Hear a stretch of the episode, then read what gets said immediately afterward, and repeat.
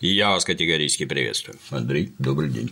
Всем привет! Здрасте, Дмитрий Юрьевич. Здрасте, что у нас сегодня? Сегодня китайская живопись. Этим я уже занимаюсь лет 10, а может даже больше. И сегодня хотел бы рассказать зрителям и вам об этом чудесном явлении, о живописи, которая считается самой такой интересной, альтернативной европейской живописи традиции, которая имеет собственные корни, и о ее неком пути развития, которое она проделала на самых ранних своих этапах. Вот вы что знаете про китайскую живопись? Практически ничего. А как себе представляете? Красивые картинки всегда длинные. Угу. Знаю три разновидности. Одна – длинные картинки, как раскрученный свиток. Угу. Другой – ширмочки для загораживания некоего участка комнаты разрисованные. Ну и третья – она японская, то есть происходящая от китайцев. Угу. Это вот нормальные прямоугольные, скажем так, картинки. Собственно, все. Ага, понятно. Ну что ж, здорово. На самом Все деле. всегда красиво. Бамбук, усыпанный снегом, Вот. летящие птички, сидящие птички. Вот, вот, красота. вот. И, собственно, Безмятежность, спокойствие. Вот, это, кстати, все очень важно. И здесь интересно заметить одну вещь, что такой китайская живопись стала только на самом ну, позднем своем этапе. Как нам всем известно, китайская цивилизация очень много э, лет. И самое интересное, что вот я когда начал изучать эту традицию, я начал изучать ее, ну, скажем, с трудов Конфуция, Лао и прочих, там ни слова не говорится про живопись. То есть, скорее всего, в это время это было нечто совсем другое, я такой, такой сделал вывод, чем потом стало. Вот. Потом я выяснил, что вот именно вот такой вот живописи бамбука, живописи пейзажей, китайская живопись стала где-то только в X-XI веках нашей эры. То есть, это ну, считайте, такое средневековье уже, да, то есть это крестовые походы на носу уже, Мгм. уже, да. А что же до этого было, меня заинтересовало, и в целом вообще заинтересовало, как вот китайская культура, европейская контактировали. И выяснил очень много интересного. Во-первых, вот, кстати, вчера посетил э, у вас Екатеринский дворец, значит, э, здесь, а там Шинуазри, там, соответственно говоря, китайская деревня Екатерины Великой.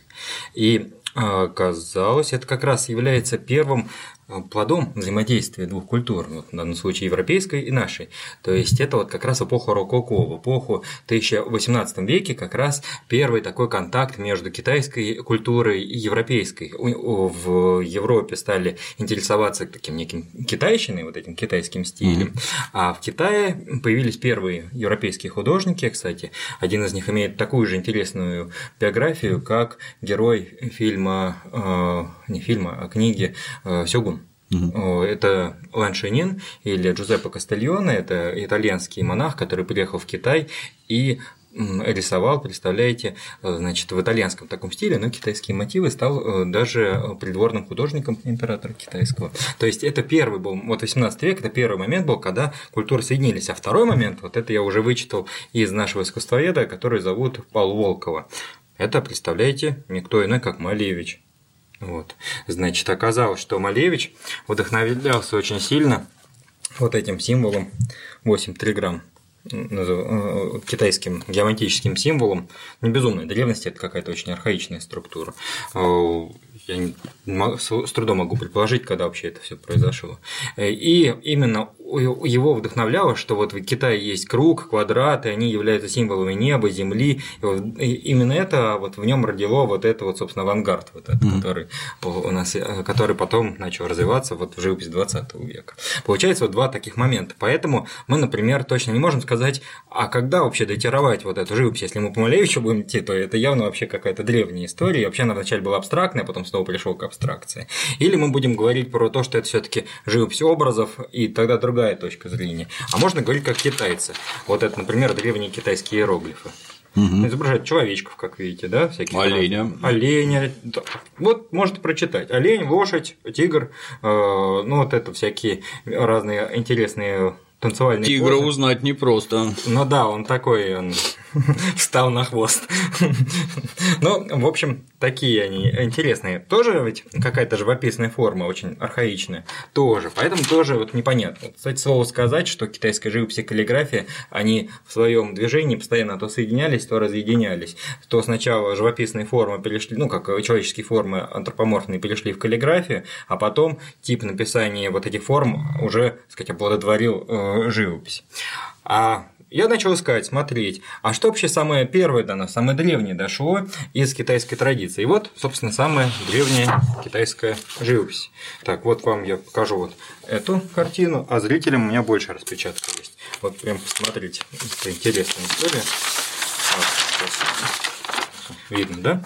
Вот, собственно, как видите, это такой союз орнамента Э, какие-то человечки, которые есть, драконы, символ инь-ян, угу. какая-то вот э, вверху жаба слева. С гадюкой. Лунная, да-да-да. Справа солнечный ворон.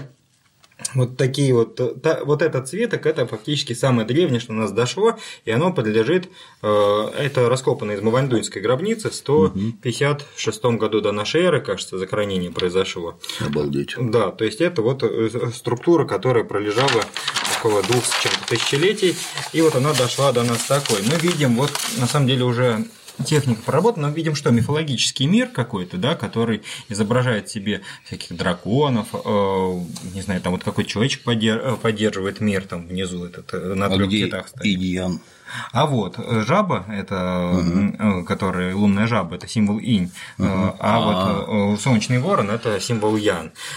Получается какое-то какое-то какое мифологическое представление о загробном мире, ее нашли накрывающей, собственно, мумию эту царицы, которой вот, собственно, принадлежит эта гробница. То есть мы можем сказать, что, еще раз покажу, что уже, наверное, в 156 году, вот до нашей, до нашей эры, вот это примерно так выглядело. Как видите, живопись людей, орнамент, все это сделано. Интересно, кстати, многие не знают, тоже ознакомиться с китайской практикой орнамента еще более древней. Э, это вот орнамент на чашах.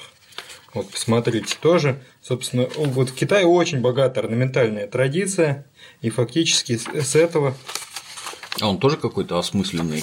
Да, да, да, да, да. Вот это очень интересная, опять же, структура мира. Видите, здесь всегда рожица изображается чья-то. Ага. Это считается такое первозданное божество китайское, э, либо Таоте она называется, либо это сводится к даже к этому к верховному божеству или дракон. Угу. Или еще второй вариант. То есть есть много версий по этому поводу. То есть это как много, многомерность мира.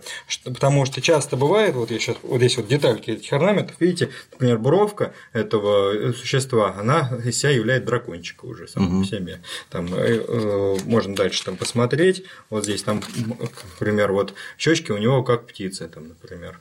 То есть это такая традиции орнаментальной истории. И вот вы видите, как здесь сначала родился орнамент, а дальше он потом перешел в живописную форму уже. Угу. То есть, на самом деле, э, и в дальнейшем и в дальнейшем э, китайская живопись, она далеко от орнамента не уходила. То есть э, это очень важно понимать она как была орнаментализированной, так и осталась орнаментализированной. Там появились какие-то особенности э, такого живописного рода, но э, к европейскому реализму она никак не стремилась, так и не пришла, скажем так. А, то есть все, кто изучает, всегда должны понимать, что это некая мезинская роспись такая, больше, более, ну как это, я аналог нашей культуры, говорю, более э, широкая в, в масштабе, скажем. А, ну вот этот первый этап становления китайской живописи. Кстати, у нее есть свои законы, сразу скажу. Вот я когда изучал живопись бамбука, сливы Мэй в Китае, я э, вижу натуру сливы Мэй э, и рисую с натуры. Она говорит, нет, натуру не рисуй, рисуй как в традиции. То есть, а в традиции важно, чтобы цветочков было по 5 штук, например, у сливы Мэй, хотя их может быть и не 5 вовсе, на самом деле. Там. То есть, это очень глубокая такая орнаментальная традиция выражения чего-то. Вот мы сейчас разберемся со следующим этапом развития этой традиции. Вот следующим этапом его является такой переломный момент, который, э, который Китай, переломный момент культуры, в который Китай погрузился где-то в первых веках после нашей эры уже. В первых веках после нашей эры э, в Китае ну, как, начал функционировать Великий шелковый путь. И в Китай, на самом деле, еще лишенный э, какой-то религиозности всякой, потому что там в том времени был так называемый протодаосизм, шаманский даосизм, когда ты не мог, там, это как храм не для всех был То есть можно было там этот как Даос, ну, как тогда его не Даосом еще не называли, он мог взять себе ученики, ну, в общем, это было частным образом. И императоры могли делать жертвоприношения какие-то в храмах. А буддизм, когда пришел, он сразу так завоевал умы, скажем так, всех-всех-всех, кто был, потому что у него была уже подготовленная структура, храмовая структура, там канон, который читать, устав, который надо делать, там готов, готовленная картина мира, и прежде всего, что просветление всем возможно, то есть и э, низшим, и высшим, что на самом деле очень сильно подвинуло народные верования китайские, потому что ну, сразу многие людей, э, монахов из обычных людей подалось монахи, э, эти высшие миры всего начали тоже спонсировать активно. И это вот выражается в следующем этапе развития китайской живописи, вот такие вот фрески. Вот опять же, опять же, видите, кстати, колорит тот же самый. Красный фон, такие сине-зеленые элементы на красном фоне. Это это из пещер, у меня из головы вылетело их название, из пещер, которые находятся на западном, э, в западной части Китая, э, и которые, собственно, были на шелковом пути. И вот это считается тоже одним из самых ранних того, что нас дошло, является там, примером так называемой китайской живописи. Вот, вот еще. На иконы похоже. Вот, вот, вот, вот, вот. Вот, кстати, интересно, что в этот же период, то есть это второй-третий век, мне всегда интересно было, западная и наша, там, ну как западная живопись и, и живопись восточная, они как бы идут ноздря в ноздрю, то есть по одному пути. Сначала сакральный мир рисуют, да, э, потом э, вот этот сакральный мир потихонечку начинает, ну как, если ты сначала рисуешь божество, да, а потом следующим шагом ты рисуешь там, аристократа, например, да, на самом деле тот же путь. Э, хотя, конечно, сказать, что римская живопись значительно более реалистичная того, того же периода. Вот до нас дошли фрески с Геркуланома э, и вот фаюмские портреты римские. Но они, конечно, значительно более реалистичны. Они очень похожи на картины эпохи Возрождения уже, что говорит все таки что европейская живопись уже на ранних этапах шла по пути реализма, по пути э, некого соответствия формы, тень, полутень, в то время как китайская оставалась еще на символьном уровне, на уровне орнаментально-символьном, скажем так. А, и вот это очень важный момент, потому что на самом деле китайская живопись начинает э, зачерпывать, как сказать, э, брать очень много из живописи эм, индийской, буддийской. Uh-huh, uh-huh. И э, есть даже искусствоведы современные, которые говорят, что шесть знаменитых принципов китайской живописи – это некая версия э, шаданга. Шаданга – это индийская э, традиция живописи, и действительно есть некие совпадения, хотя не полные, конечно, но совпадения существуют. И действительно, потому что в тот период живопись китайская – это в основном вот написание вот таких вот святых.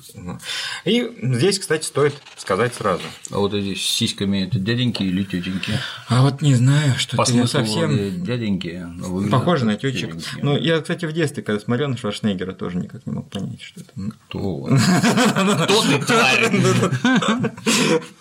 Ну вот, кстати, могу сказать, вот, например, самое раннее из индийской живописи, что до нас дошло, это Будда Шакимуни, как uh-huh. видите. Э, он достаточно темная фотография, но вы можете увидеть э, принцип прорисовки фигуры. То есть это ли, линия, да, например, такая вот позиция. Э, вот, собственно говоря, я хочу показать, как эта живопись фигуры, она начала идти по шелковому пути.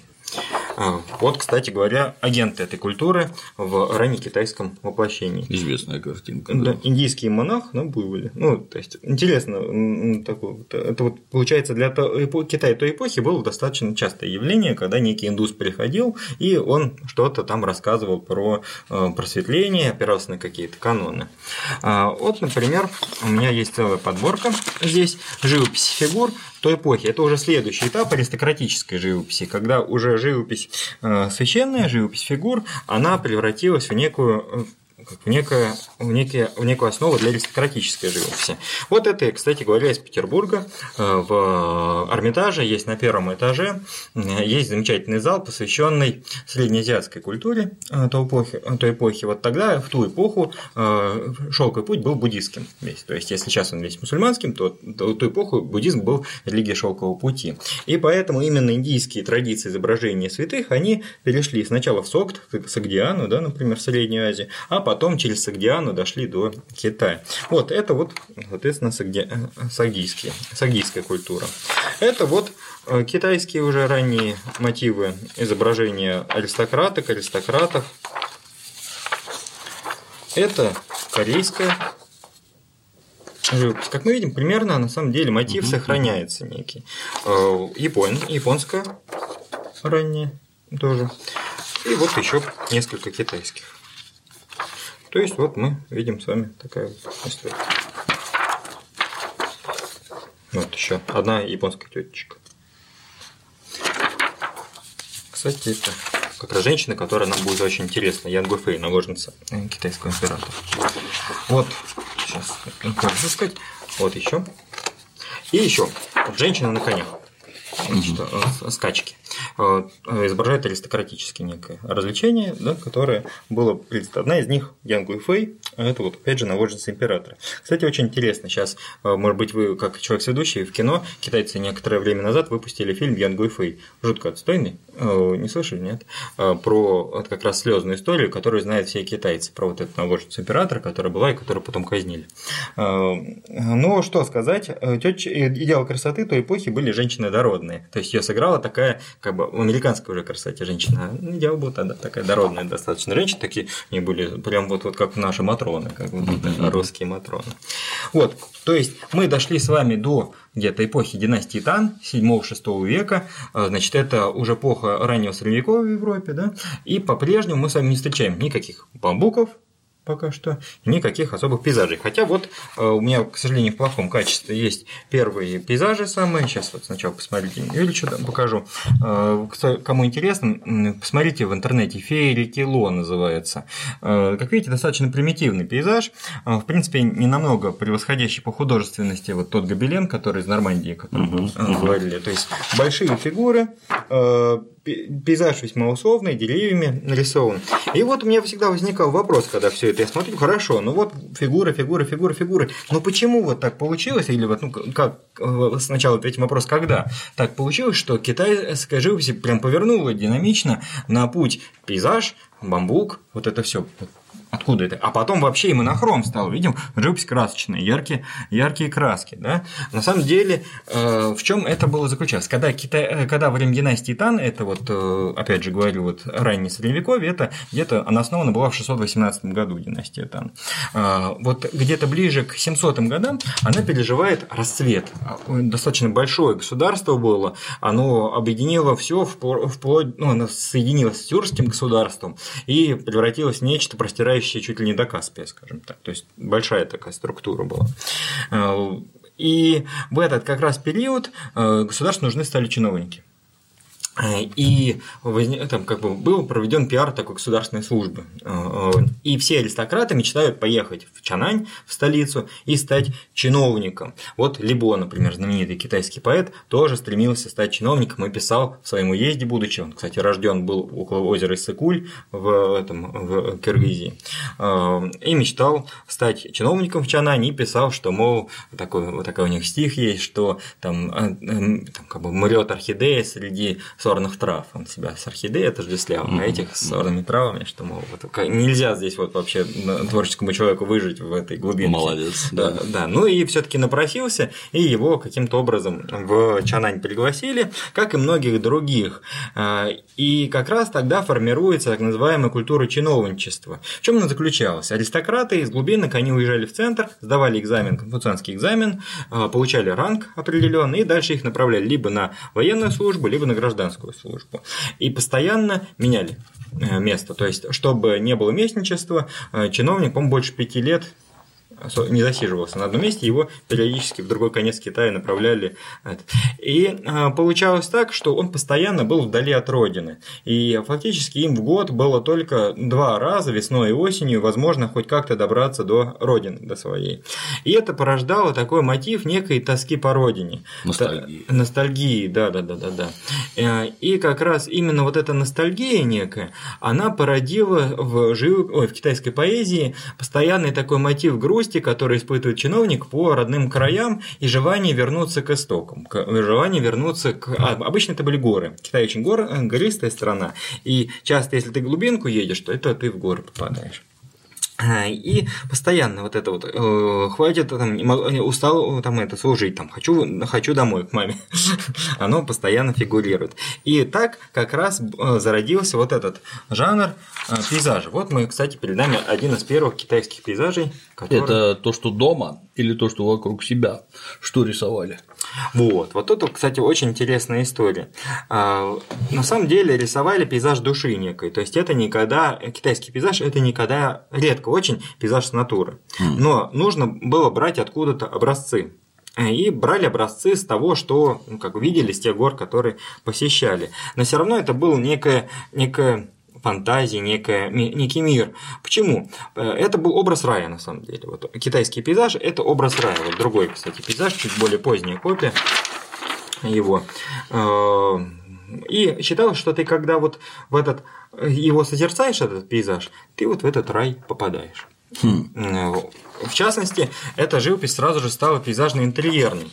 Вот, посмотрите, это есть картинка. Значит, некий аристократ, который уснул, видимо, вот у него вино на столе, там еще что-то, он летом вздремнул, скажем так. А что его окружает? Его окружают ширмочки с пейзажами, потому что считается, что когда, значит, э, человек спит, э, его душа, э, его душа путешествует, и важно, чтобы она была окружена пейзажем каким-то. Вообще могу сказать, что вот этот личный мотив у поэтов и у чиновников династии Тан вернуться домой, он также нашел отражение в, э, вообще в общем культурном э, китайском вернуться к исходному, вернуться к изначальному. А к изначальному это в горы. Угу. Китайцы помнят культурно, что они вышли из гор, из пещер. Спустились из гор. Спустились с гор, да-да-да. Потому что, например, тоже вот это вот популярное у нас фэншуй, это же горная история. Э, то есть там все время все и объясняется такими методами, мол, там, э, там пещера, гора слева, гора справа, гора за спиной. То есть явно это было, это какая геометрическое знание, которое имеет какую-то э, архаическую структуру, связанную с горным пейзажем.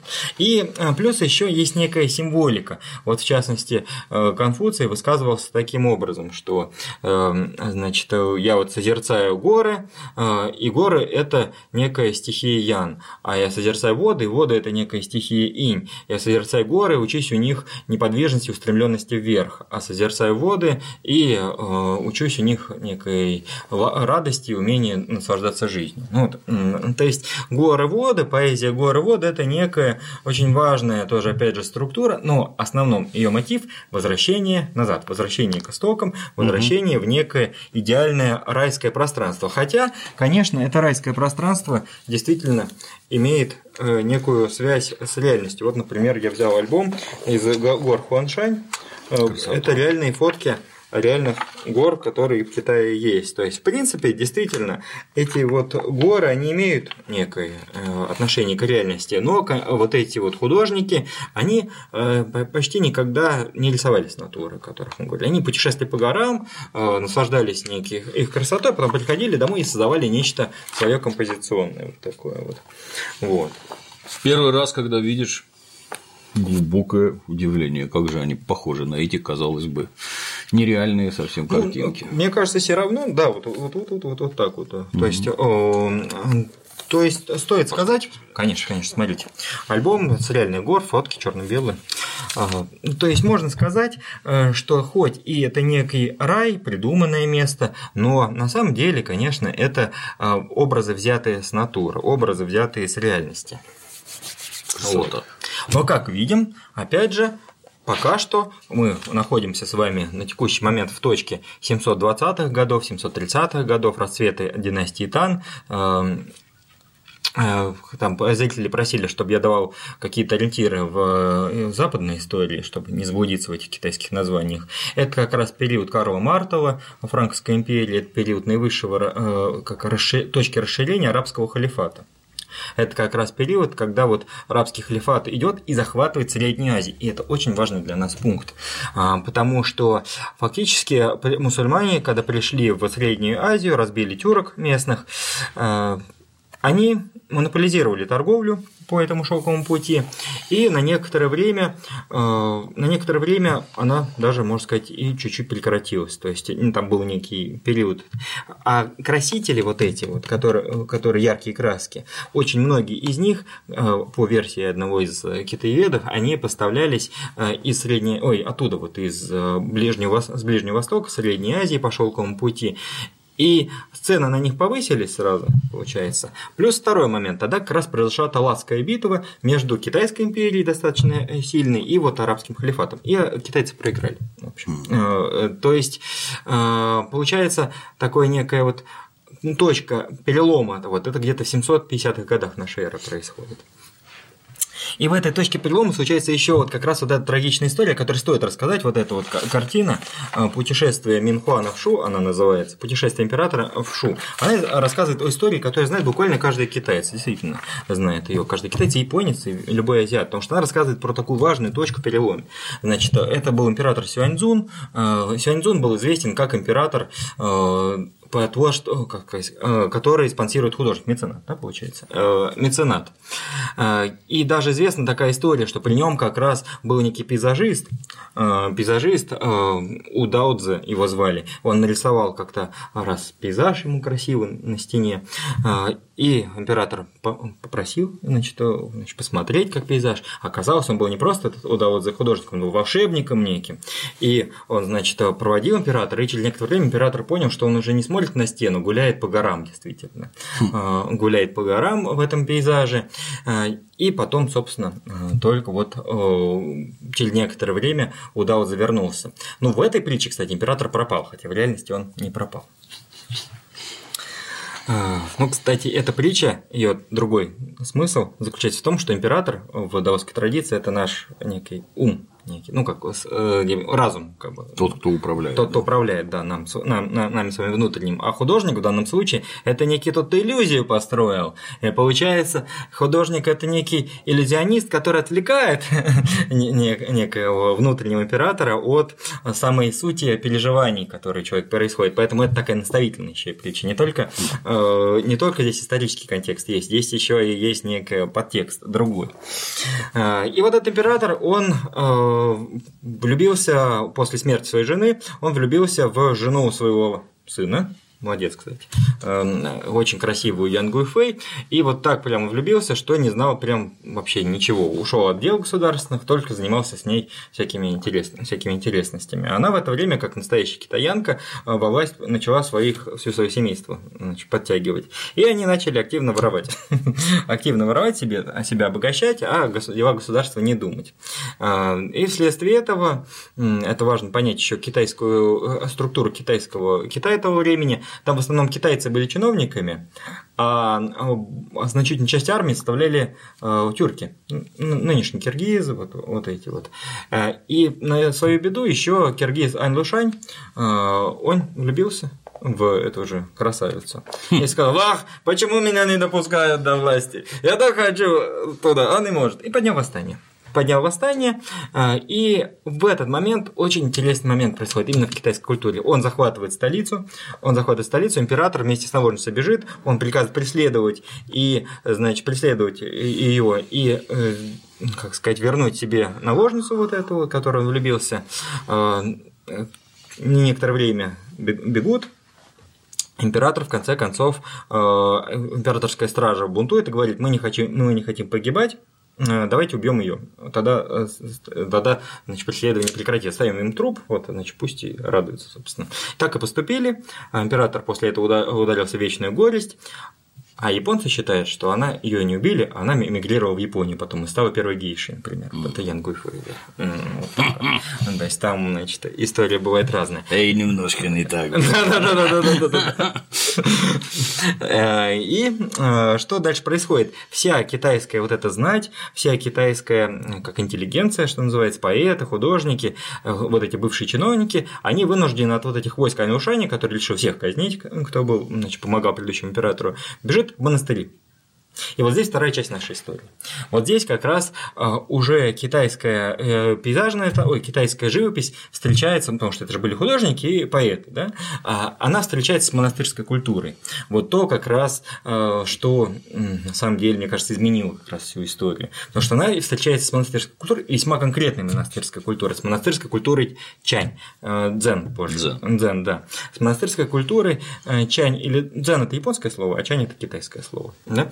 Э, вот в частности Ван Вэй, таким был Ван Вэй. Он поэт. Видимо, иероглиф один произносится по-разному. Точно. Ага. Так и есть, да, да, да. И вот там, в этих горах, у него, в принципе, не было ничего, кроме туши, плюс еще из-за вот арабов подорожало, подорожали краски, краски, краски да. да, и единственное, что есть, это тушь, а, и вокруг такой вот зимний пейзаж, вот такой вот. И вот он в этот момент пишет первый, считается, монохромный горный пейзаж от, от того, что нужно было что-то делать в монастыре, а, в общем, особо не было ничего. Потом восстание подавили, а, и интеллигенция это вернулась снова, ну, в большинстве своем, в столицу, к, нов- к новой власти. Набравшись опыта, да? Набравшись опыта. А какого опыта они там набрались? Вот Прежде всего, это вот всякие чайнские, ну, как буддийские практики. Одна из них, например, это питье чая. Вот именно тогда чай стало пить, э, ну, как сказать, э, престижно. То есть, если до этого это был компот для монахов, э, чтобы не спать ночью, считается, что там такая притча есть, что основатель Чань, Бадхидхарма, он, значит, 9 лет медитировал на стену, а потом, значит, в какой-то момент заснул. Нечаянно моргнул да, заснул. Отрезал себе весь. Да, выбросил, выбросил. Из них вырос чай. Да, чтобы не спать ночью. Да, ну тоже знаете эту историю, да. Эм, на самом деле, э, вот это как раз Чань, он как раз сделал китайскую живопись вот такой. Вот такой вот. То есть, если до этого, э, скажем, в первых своих этапах китайской живописи, давайте покажем зрителям пейзаж, первый, одни из первых монохромных пейзажей, которые родились до этого. Давайте, держите. Богато. Да, да. Это Ай. вот, как видите, ну ничего Все, страшного. Вот, так. Ну вот, видите, гигантский пейзаж такой, длинный, ага. длинный, длинный. А, и он весь прорисованный. Панорама. Да, панорама. Называется Тинмен Шанхату. Сворачиваю. Праздник Тинмен над городом называется. Сворачиваю. Да, да. Так, так. То есть, если, если, скажем, на первом своем этапе китайская вот эта монохромная живопись была очень прорисованной, смотрите. Вон, посмотрите, как прорисовано все, каждая деталька прорисована. Угу, угу. Ну, тут можно видеть, там каждый листочек на дереве. Старались, можно... да. Да, да, да. То позже, уже на втором своем этапе, это ближе к XII веку, но это под тем же влиянием VII века, а, китайская живопись стала экспрессивной. Это стало живопись движения. Вот вы можете увидеть птичку, там, например, вот написано, не буду раскрывать, угу. птичку написано там, таким, движением. От чего так? Это вот как раз дзенская традиция, дзенская традиция э, письма одним движением. Э, считается, что вот эти... Что такое чань, что такое дзен? Это вид буддизма, так называемый созерцательный буддизм, где фактически даже на какой-то момент отрицалась необходимость читать сутры. И даже есть такая знаменитая картина э, «Шестой патриарх Хуайнена разрывает сутры», потому что не нужно читать сутры, нужно практиковать, нужно что-то делать. И только если, значит, соответственно говоря, ты практикуешь, угу. что-то делаешь, э, ты э, можешь постичь суть. А суть, она всегда пустотна великую пустоту можешь постичь. И это, кстати, добавляет второй аспект китайской живописи. Ведь китайская тоже вообще пейзажная живопись – это всегда пустота и наполненность, это всегда туманы и воды. И вот это как раз э, попытка показать зрителю, что все есть пустота, все, все по сути пустота. И, эм, и э, важный еще момент – это э, чань – это такое очень экспрессивное понятие. Там всегда ученик, он должен Э, показать то, что он понял учителя действием каким-то. Ну, там всегда там, брутальные какие-то приводятся примеры. Например, э, ну, второй патриарх Чань, э, Хуэке, он пришел к Бадхидхарме и сказал, я хочу быть твоим учеником, а тот ему сказал, вот видишь снег под моими ногами, он белый, вот когда он станет красным, тогда ты станешь моим учеником. Тогда он взял, отсек себе руку и положил перед учителем и сказал, вот, значит, э, значит снег стал красным. Сказал, да. Не поспоришь, да. Заценил, да-да-да. Или другой вариант, когда, э, например, э, ученик решил, решал такой кан, то есть это загадку, которая не имеет логического решения. Как вытащить гуся из кувшина? Вот давайте попробуем решить ее. Значит, гусенка, маленького гусенка посадили в кувшин, кормили его там, вот тело выросло, голова осталась снаружи.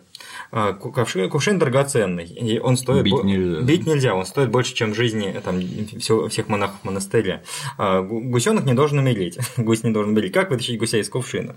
Ну и, собственно, э, там много. И вот есть история, которая рассказывает, как это, кто Каан решил.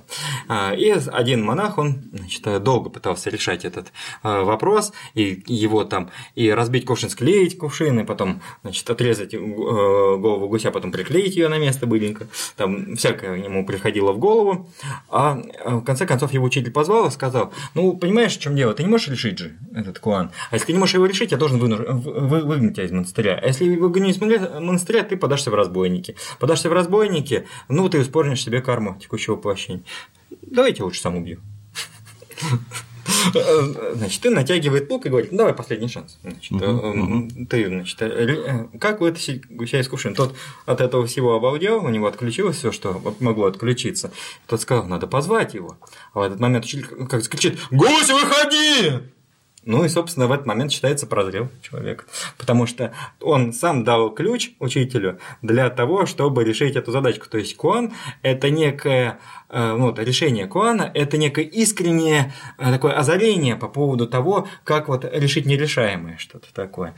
И э, вот э, один из аспектов китайской живописи, действия вот этого… Тут осталось непонятно, а как гусь оттуда выйдет. Вот это вот не важно в чайнской традиции. Да важно. Это ну, самая знаменитая загадка, которую я знаю. Да, это да, да. Как звучит хлопок двумя одной, одной ладонями. Все знают. А как звучит хлопок одной, одной ладони? ладони? А знаете, почему одной ладони-то? Нет. Хойка отсек себе руку. Да. Амитофу одной рукой. Потому ага. что это в память о Хойке. Ну, хлопок одной ладонью это тишина. Вот, ты должен а, до этого да, логически додуматься нельзя. Соответственно, когда тебя это нахлобучит, то да, ощущения испытываешь специфические. Ну, гусь-то не выйдет. Я уж подумал, нарисовать его может быть, раз уж мы про живопись, тогда будет и гусь, и кувшин, сохранится так, не знаю. По-моему, позвать гуся не решает. Ну, позвать гуся это образ, потому что э, гусь это эго, а кувшин, ой, в смысле не гусь, а гусь это истинное я, а кувшин это эго.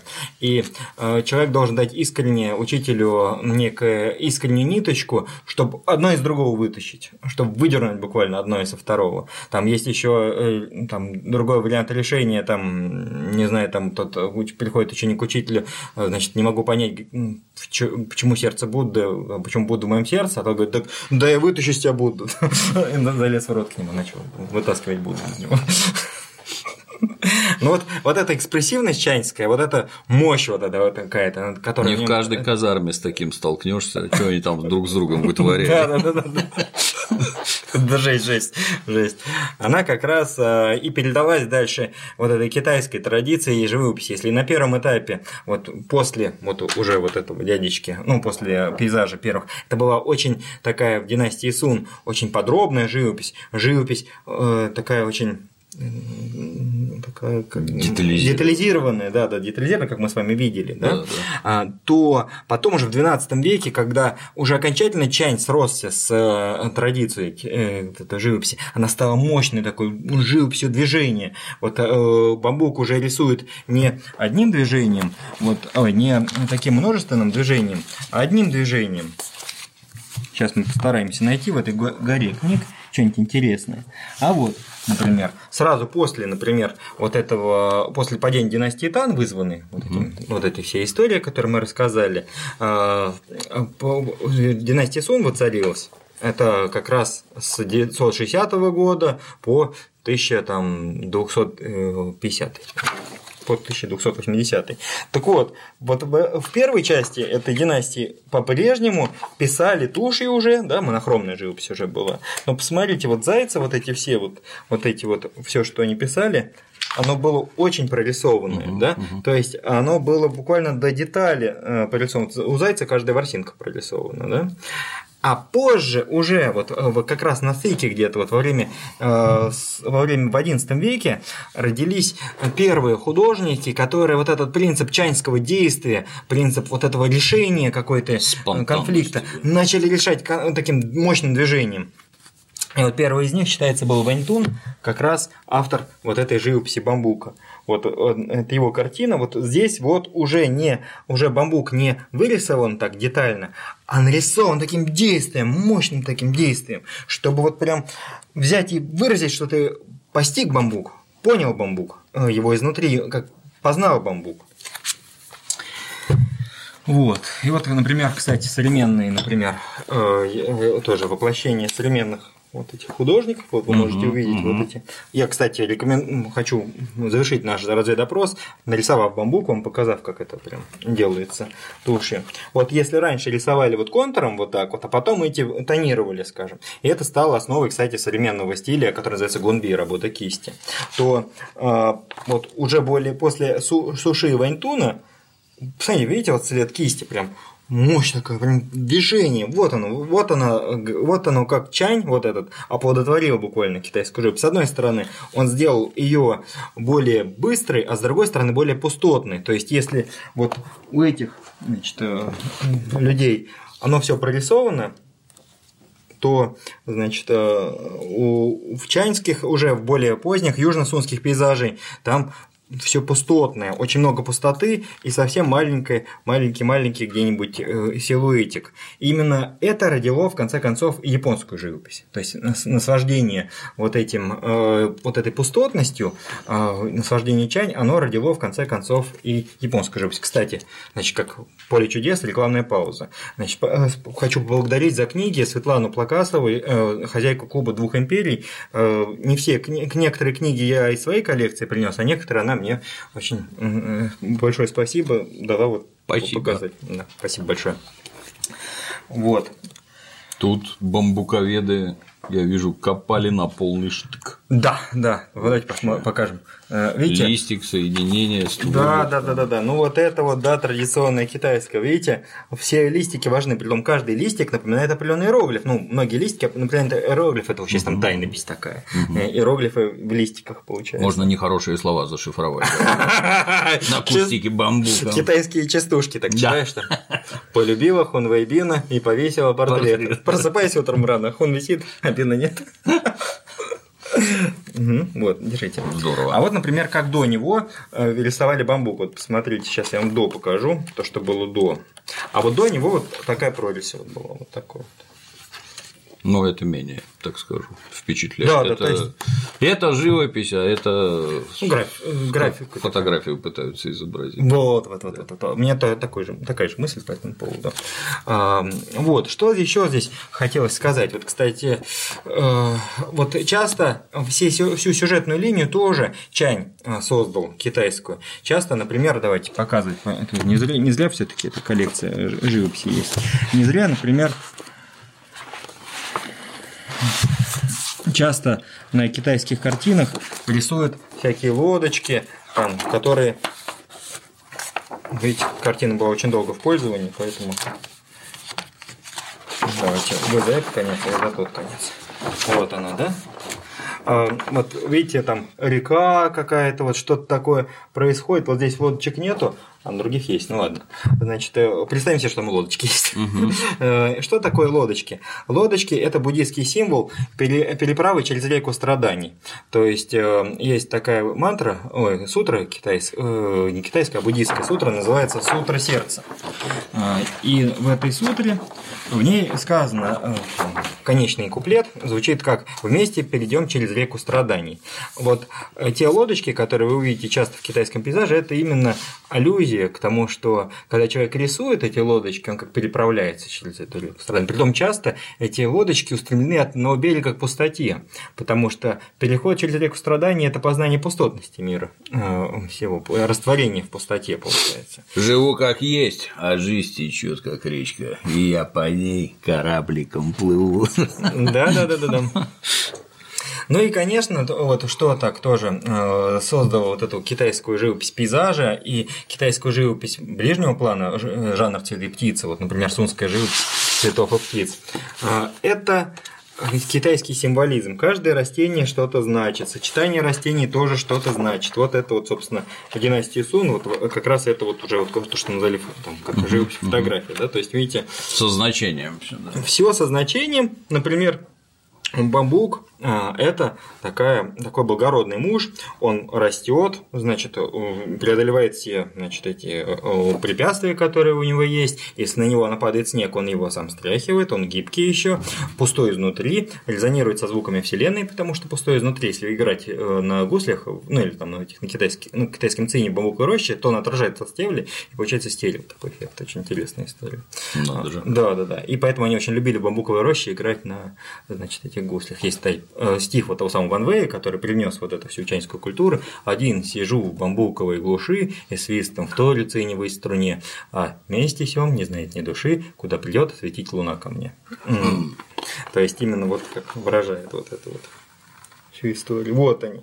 И пион, например, это знатность, фугой, по-китайски фугой хуа, э, цветок знатности, благопожелания того, значит, женщины выйти замуж удачно, собственно. Это ей, если такую картинку дарят, то тоже со значением. Да, да, то есть у этой всей живописи у ней э, есть некое вот это вот как раз значение, э, значение такое вот связанное с вот этими как раз вот символами, которые внутри китайской культуры. Вот у них там наверчено, это, это ж вообще, это полжизни надо убить чтобы запомнить хотя бы, что к чему. Вообще глубоко. Да, да, это как это надо любить, что называется. Или крестьяне не парятся. Ничего ну, знают. как, на самом деле это как скульптуры, но знаете, как, вот, наверное, мы уже с вами в другом обществе живем, а вот все равно же, там, если в деревне живешь, там, там, там, там эта кошка через дорогу перебежала, там, вот как э, известный момент, когда Пушкин э, отправлялся, э, ну, накануне декабристов, там, к, в Петербург, ему кролик перебежал дорогу, это было хуже, чем кошка во множестве раз. еще и примет. Да, и он развернулся и остался в своей деревне вот этой вот. И как раз выяснилось, что там декабристы восстали, если бы он поехал, то ее гранты бы, То есть, э, в общем, есть, ну, ну, в смысле, можно какие-то взаимосвязи там проводить. Э, и что здесь э, еще стоит сказать? Что тушь?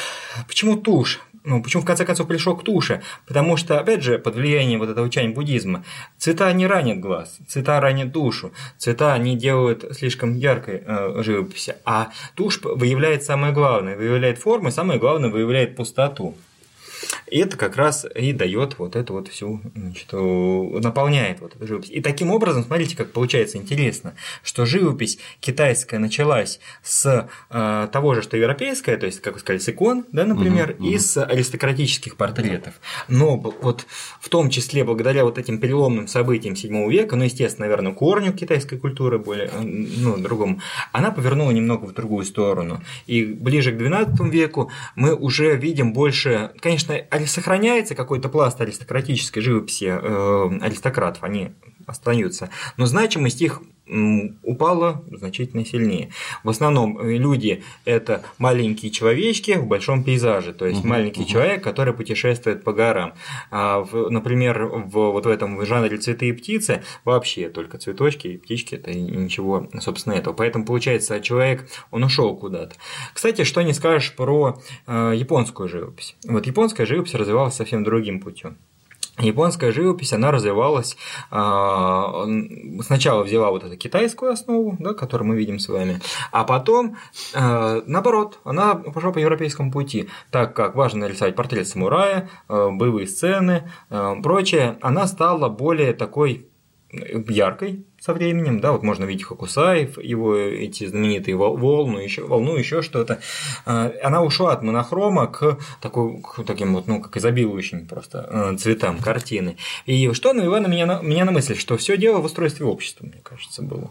А, такие мысли у меня были. Потому что, скажем, что в Японии, что в Европе а, общество было устроено таким образом. Ну, вот, собственно говоря, оно было феодальным, да, и на вершине его были воины.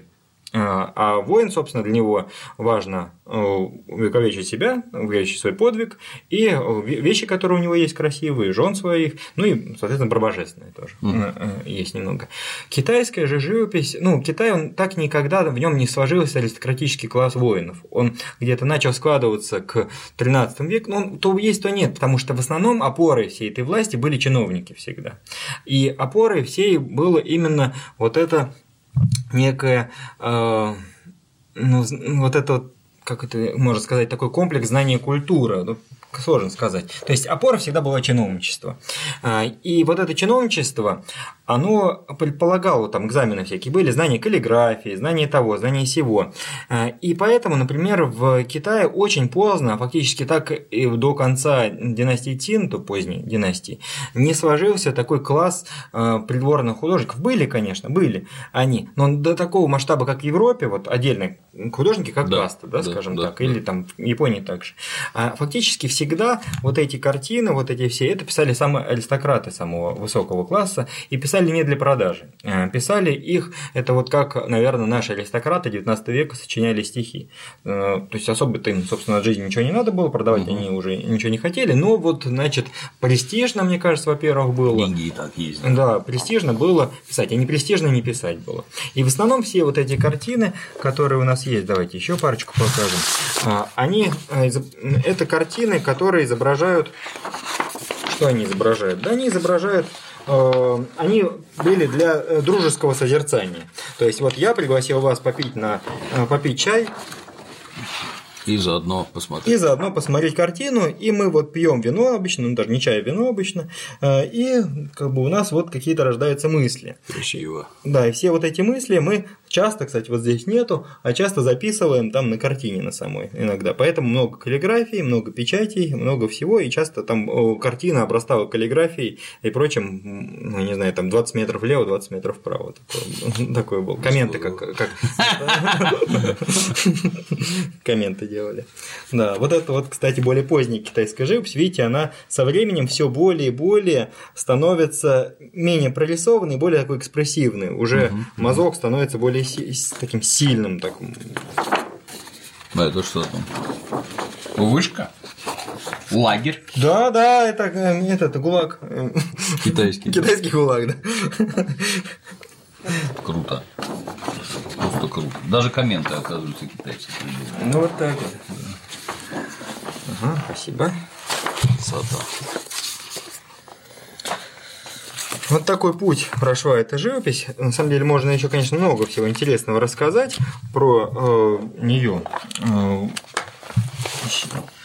ну, это, ну вот где-то ближе, к, получается, к 19 веку, ну, к 18 веку, она дошла до такого состояния, что она разделена на следующие жанровые структуры. Э, самая древняя вот эта живопись фигур, которая, в принципе, на самом деле, как была, так и осталась такой вот, ну, как живопись фигур, э, изображая буддийских святых, э, каких-нибудь даосских летучих дев и старцев в горах, угу. изображала часто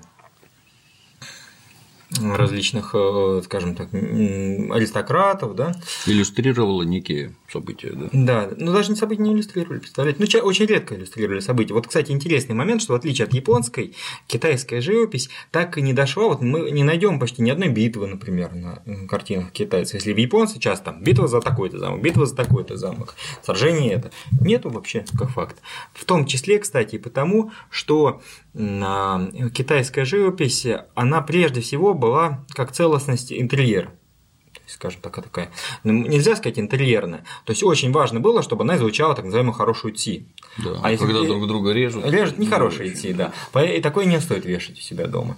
А, поэтому, в принципе, китайская живопись как была, так и до 20 века дожила такой ровной очень живописи. Живописи вот ровной по звучанию. Если японская, она очень э, разная по звучанию. То есть есть и ровная, как у китайцев, есть и более такое сильное, есть сильные оттенки, есть разные оттенки, значительно больше их. Э, то именно китайская, она вот как изначально была, вот такой ровный пейзаж, там птички, рыбки, там, и вот так она и дошла, потому что очень важно, чтобы ты как не попортил дома домашнюю атмосферу своим вот этим, ну, вот этой. Как ну, это как аквариум, сидеть и да, это на рыбу красиво, красиво, Приятно, красиво, красиво, да. Да, да, да, да. Ну, здравый подход, в общем-то. Согласен. А у них были, например, какие-нибудь комиксы политического содержания, где там разоблачают каких-нибудь злых взяточников, бандитов. А, э, были иллюстрации уже в 15 веке, в 15 веке, в времена династии Мин, когда появляются так называемые вот эти вот, э, э, как сказать, романы китайские, так называемые, угу. Троецарствие, Речные заводи, Путешествие на Запад и сон в красном тереме. Еще один с подстилкой из плоти, и еще один это цветы желтой сливы в золотой вазе. Фан Цзиньпинмэй они требовали, конечно, иллюстрации.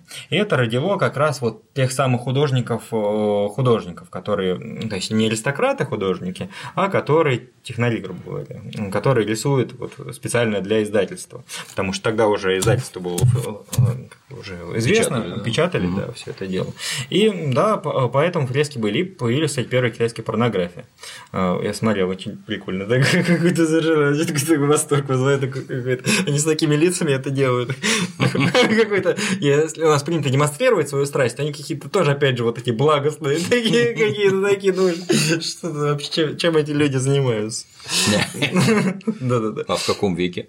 15 э, век. Давно, да. Да, то есть, ну как давно с нашей точки зрения, но если мы посмотрим вот, вот, эти, вот этот вот масштаб китайской культуры, на самом деле на, на достаточно позднем этапе, потому что после вот уже появления вот этих сунских, вот этой живописи бамбука туши, mm-hmm.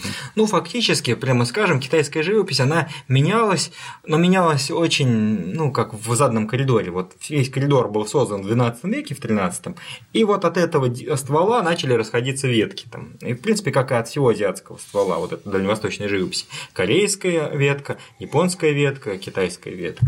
Э, ну, да, были вот эти иллюстрации, жанр такой существовал. Я жанр. подозреваю, в Европе тоже было. Нам просто не показывают, все там стыдливо прячут что-нибудь. Вот, вот вроде даже было. известны эти. У, э, я был в Эрмитаже тоже mm-hmm. недавно. Э, там же был Джулио Романо, кажется, его звали, э, такой персонаж, который был учеником Рафаэля и который, в общем, рисовал порнографию.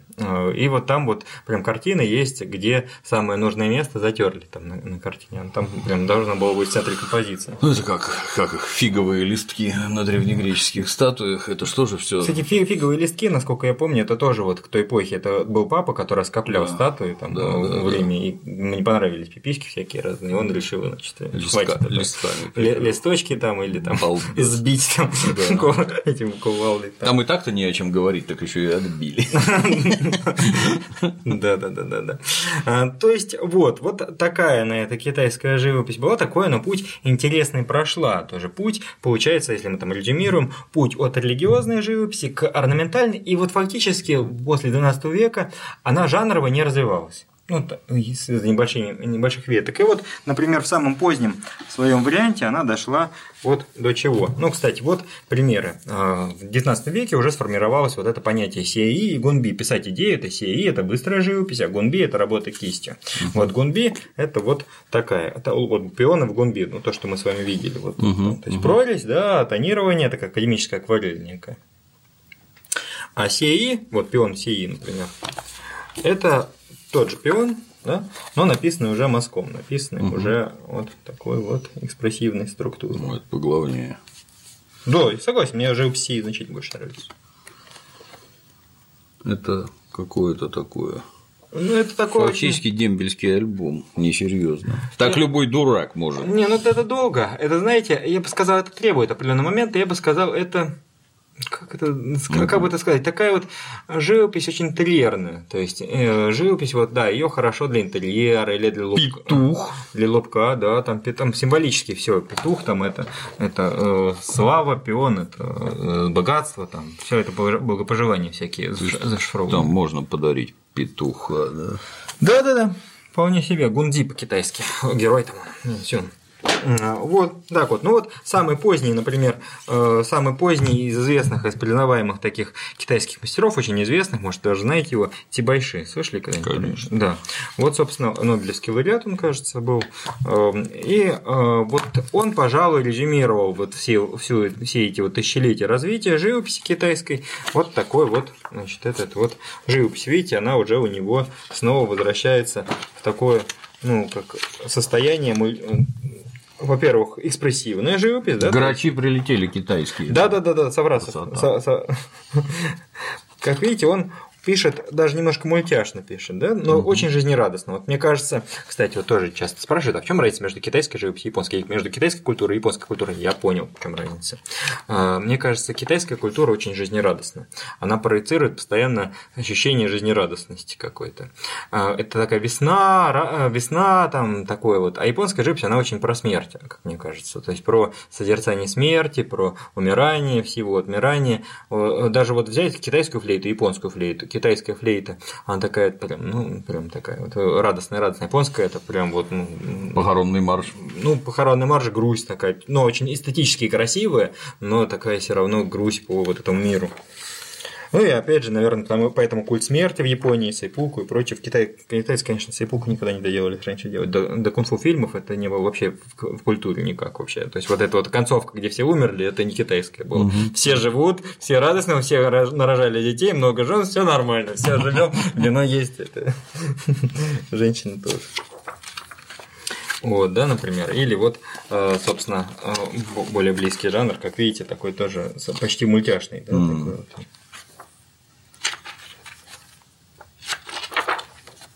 Слива Мэй, да, вот это вот китайская слива Мэй орхидеи. Это вот как раз четыре благородных.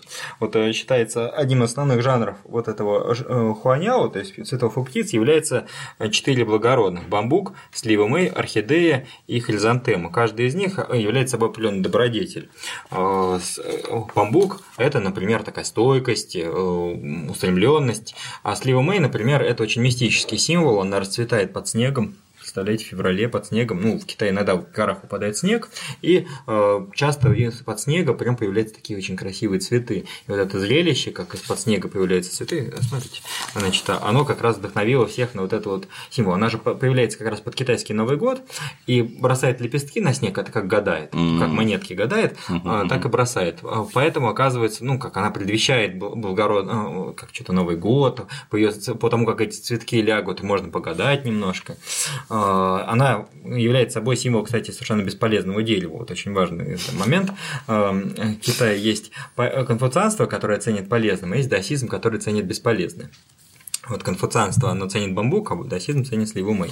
Потому что вот есть такой даже известный момент, что как-то раз мастер и ученик идут из одного царства в другое, мастер-плотник и ученик-плотник. И ученик э, засмотрелся на дерево, около алтаря грота духа местности росло гигантское дерево. А, и он засмотрелся, думал, сколько из него можно всего сделать, там, лодки, дворец прям можно собрать, целый флот нарезать можно, а, сколько инструментов можно из него сделать.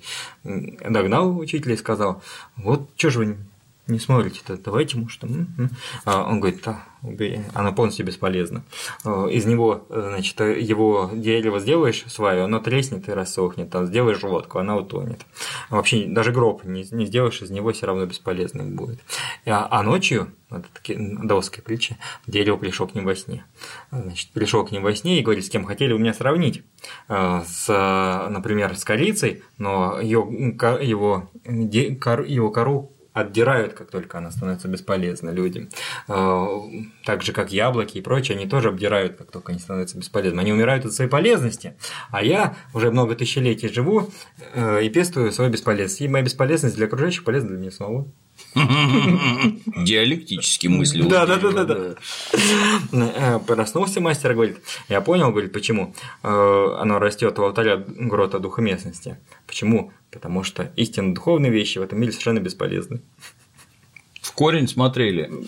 Вот и поэтому слива Мэй, э, как дерево, чьи эти плоды горькие, чье, чей ствол изогнут, вот этот вот, оно, она является собой даосский символ бесполезного дерева. Орхидея – это а, молодой юноша или там молодая девушка, которая ищет себе применение в этом мире. Такое совсем э, весеннее настроение. А хризантема – это а, блаженное одиночество осени получается. Угу. Такое. И вот когда человек, получается, он пишет их или украшает э, свой дом этим, то он, получается, как бы э, все это вот привносит в свою жизнь, то есть становится с этим соединенным. Давайте, друзья, я вам сейчас расскажу, э, как, э, что такое живопись бамбука, как это выглядит. Я взял с собой свиток специально для этого. очень важный момент является, что живопись бамбука в основе своей каллиграфична. Что вот, значит, вот у нас наш свиток, да, например, Мгм. есть. А, И очень важный момент является то, что ее... Опс. Сейчас, сейчас, сейчас, сейчас, сейчас. Вот так вот. И там еще положим. Что основа для э, китайской живописи бамбука Мгм. это горизонтальные линии китайской современной каллиграфии. То есть э, китайская живопись бамбука, она была как бы собрана из вот этих вот каллиграфических черт. А, Кисти китайские особенные, кстати, пишутся э, совсем другие, чем европейские. Вот это, например, марка называется желтый волк. Ага. Из желтого волка. Пока. Замочим желтого волка. Да. Итак, первое, соответственно говоря, значит, как пишется ствол бамбука.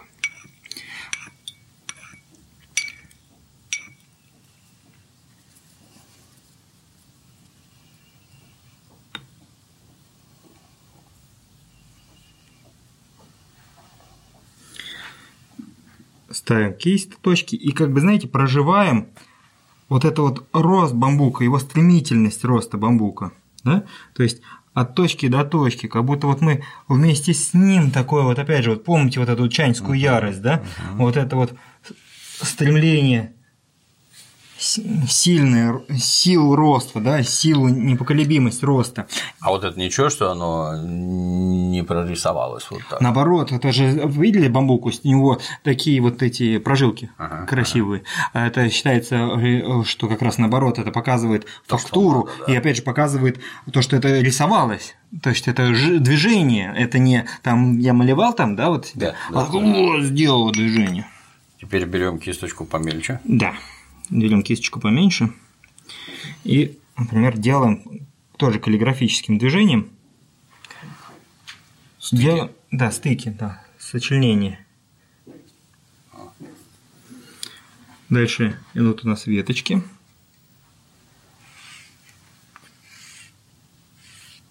Желательно при этом, чтобы эти веточки как-то взаимодействовали со, ствол- со ствол- со стволом бамбука.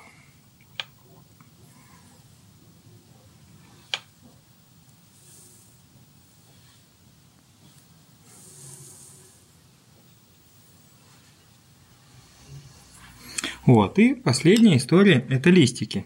Но опять же, да, в своем движении листиков вот этих вот я стремлюсь, а, во-первых, выразить определенные иероглифы, и б, ну, г, вот часто все г, фан, э, они на самом деле мало чего значат.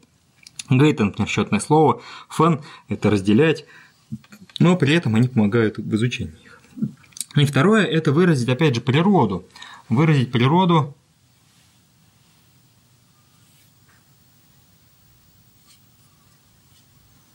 вот этих вот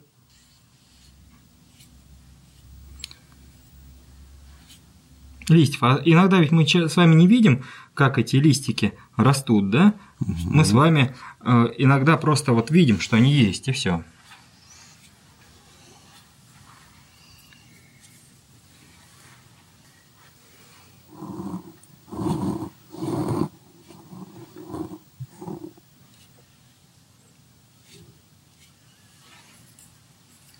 Вот важно, чтобы еще край как-то был задействован, да, чтобы показывать, что там тоже что-то есть. что-то есть. Да, да, да, да, да.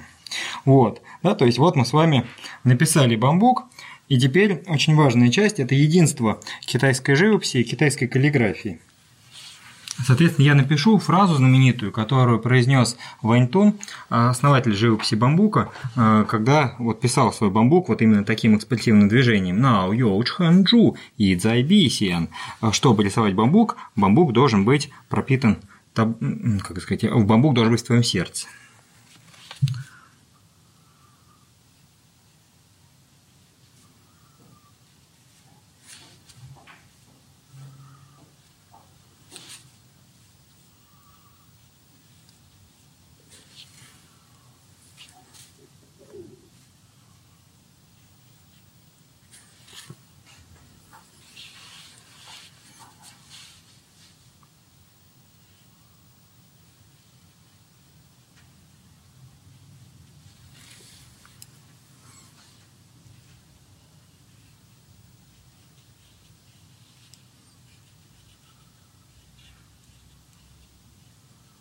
Ну вот, кстати, очень интересный момент, даже зрители заметили в прошлый раз, что дыхание меняется, когда пишешь и когда смотришь на эту картину.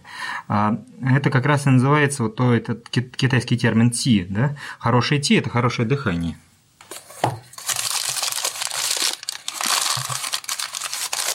Ну и печать, это еще одна из драгоценностей художника.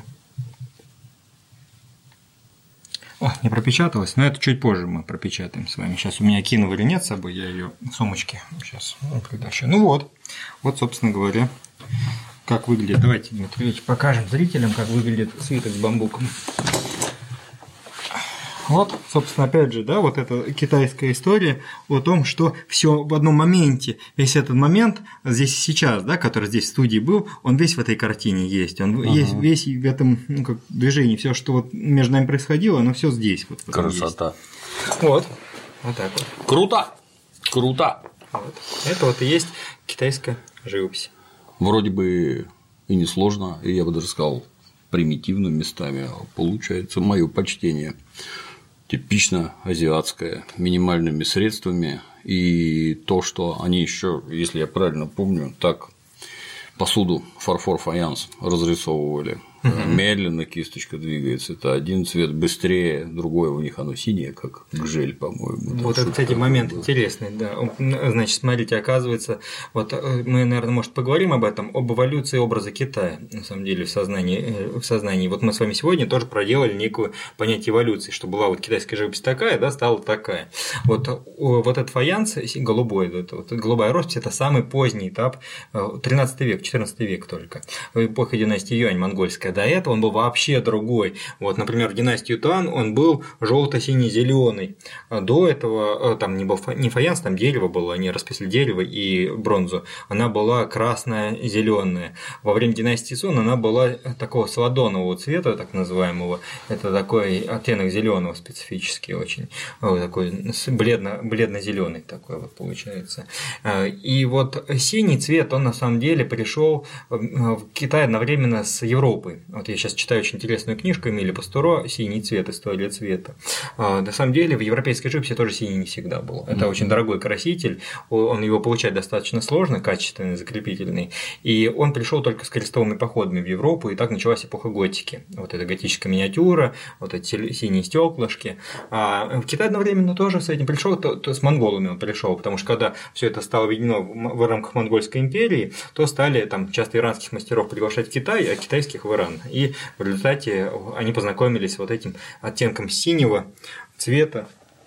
Я, может быть, где там вот у меня тут есть, да, вот, вот, собственно говоря, первая такая картина, где вот этот невероятный синий появился, собственно говоря. Ну, это картина именно. Говорят, они в языке не различают. Как а и многие раньше, азиаты. Раньше. Синее от зеленого. А да. раньше это было, вот это очень интересный момент, как и греки древние греки. В Древней Греции тоже не было вот этого отличения цвета неба от цвета листвы, ну, в языке именно, не знаю, может, в реальности различали.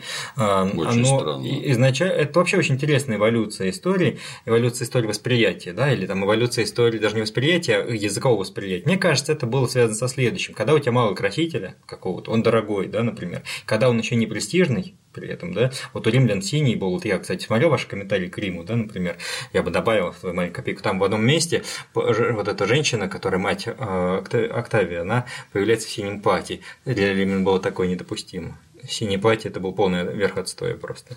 А, потому что синий платье, синий это был цветом кельтов, а кельты это были совершенно... Синемордые кельты. Да, да, синемордые кельты. Это было недопустимо. У римлян благородные цвета – это красный, белый, желтый, черный. Вот гамма была исключительно такая. Синий, зеленый это плебейские абсолютно цвета. Даже не плебейские, это вообще варварские цвета.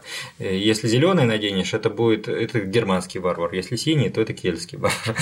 Позор. Да, позор был, да. Вот и в Китае тоже синий, настоящий такой оттенок синего, вот и вот вследствие этого керамика вот эта синяя, она стала известна очень, ну вот, вот в 13 веке, когда все это вот уже объединилось в каком-то пространстве таком. До этого совсем другие цвета, может быть, об этом как-нибудь раз поговорим, о том, как менялась вот эта колористика. Ну, меня про технику удивило, что медленно, а, медленно один, цвет, оттенок, быстро да? другой цвет, угу. да, да, оттенок, да, в смысле, да, да, да, да, да. Как минимальными средствами достичь максимального результата? Вот на мой взгляд, исключительный пример. Да, да, но это, кстати, есть тоже реализация вот этого понятия чань, вот этого, да, вот это, вот это понятие, что здесь и сейчас, то, что у тебя минимум есть тушь, кисть, все, поехали. Да. Важное движение, да, важно да, само да, движение, мощь вот это вот какая-то. Ну и при этом вот многие очень любят недоразвитые, так скажем, чтобы на картине все было детально отображено, вот детально. Просто их ну, пытаются да. изобразить фотографию. Это вот да, наглядный это... образец. Еще это такое упрощение некое, да, получается. Да. Вот здесь нет земли, например, в чем он растет, нет соседнего, который рядом стоит, а вроде ветра нет, не нарисован.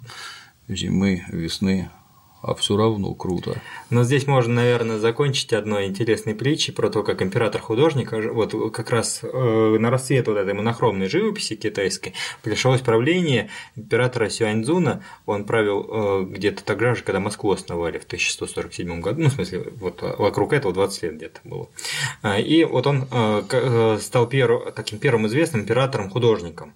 Его не готовили вообще на престол, но он стал императором, и он а, возглавил целый стиль, новое стилистическое направление, естественно, и создал императору, императорскую академию Ханьлинь, императорскую академию этого искусства.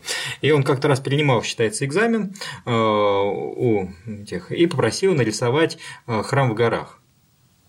Э, и каждый из, них, из учеников, естественно, ну, как учеников, э, претендентов, он, значит, упражнялся в изяществе. То такой храм, вот то такой храм, то такой храм, вот такой вот сделали. Один нарисовал монаха и тропу в горах, и туман. Он победил. Достаточно. Да, достаточно, да. Минимально достаточными средствами, да. Есть над чем подумать, да, к чему потренироваться. Да. Кому интересно, ссылки на ресурсы под роликом. Спасибо, Андрей. Как всегда, познавательно, Очень интересно рад. и глубоко. Спасибо. Удачи всем. Пока. А на сегодня все. До новых встреч.